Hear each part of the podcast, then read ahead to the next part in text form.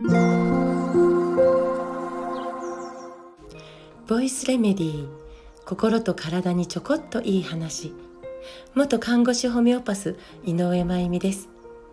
えー、現在新潟県阿賀野市の、えー、私の拠点マリーゴールドにて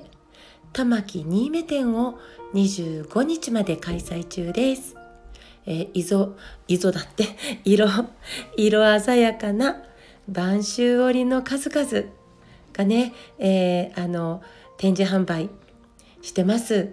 えー、玉木新芽さんなんですが、えー、玉木新芽さんだからこその自由で機能的で楽しいデザインをぜひ、え、実際に目で見て手に取って触れてお楽しみいただけたらと思っております、えー、新潟県の皆さんご来店をお待ちしております。さて、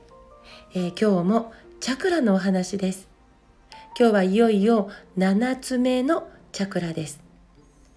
この7つ目のチャクラは第7チャクラは頭頂いわゆる頭のてっぺんにあるんですよね場所が。なので頭頂のチャクラとかクラウン王冠ですね。冠。クラウンチャクラなどと、えー、呼ばれています紫色の光の渦が回転しているように見えると言われてますねでこのチャクラが第7ね健全に機能しているとなんかこれまでいただくばかりの人生、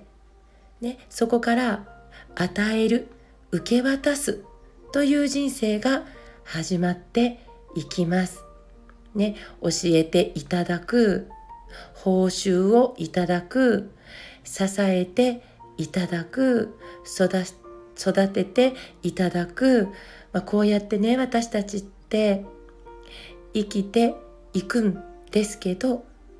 このチャクラが健全だと与える受け渡す、まあ、要するに報酬とか見返りとかそういうもののないねえそれのないというか見返りを求めないというか、ねえ行動や言動を生み出すことができるようになるんです。でこの与える受け渡すということから私がイメージできることって実は死なんですよね。生きる死ぬの死。死ぬということは、えー、私の死生観の一部なんですけど死ぬということは生きている間に経験したこと。でね、形があるかないかにかかわらず生きている間に私たちが作ってきたもの。経験したこと作ってきたこと。それらをまだ先を生きる人たちに受け渡すということが死だと思っているんです。第7チャクラが健全な方はなんかね死に向き合うということをタブー視しない方が多いかなと思えています。死に対しての感情とか思考考えねがネガティブに偏っていない。というか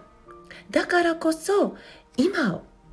まっすぐに精一杯生きることができる。ね、私は実は私自身の人生のテーマが死生観や看取り、ね、その優しさ、ねえー、かけがえのなさを伝えることだと思っているんです。なので、えー、午前午後丸1日かけての死生観のお話し会とワークというのを、えー、させていただいてます。まあただ死がテーマのお話し会なので主催してくださる方が実は少ないという課題現状がありますがそれでも主催して企画してくださってでそこに参加してくださる方々からは人生観が変わったなどの嬉しいご感想をいただくことも多いかなと思えています。ありがたいことですが。なのでお近くに伺うことがありましたら是非ご参加いただけたら嬉しいです。というか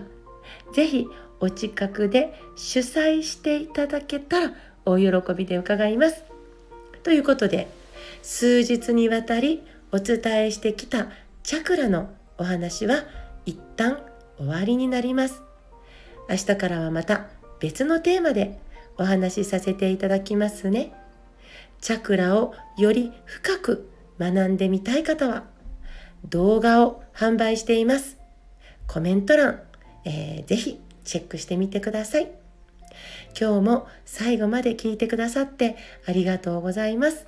また明日お会いしましょう。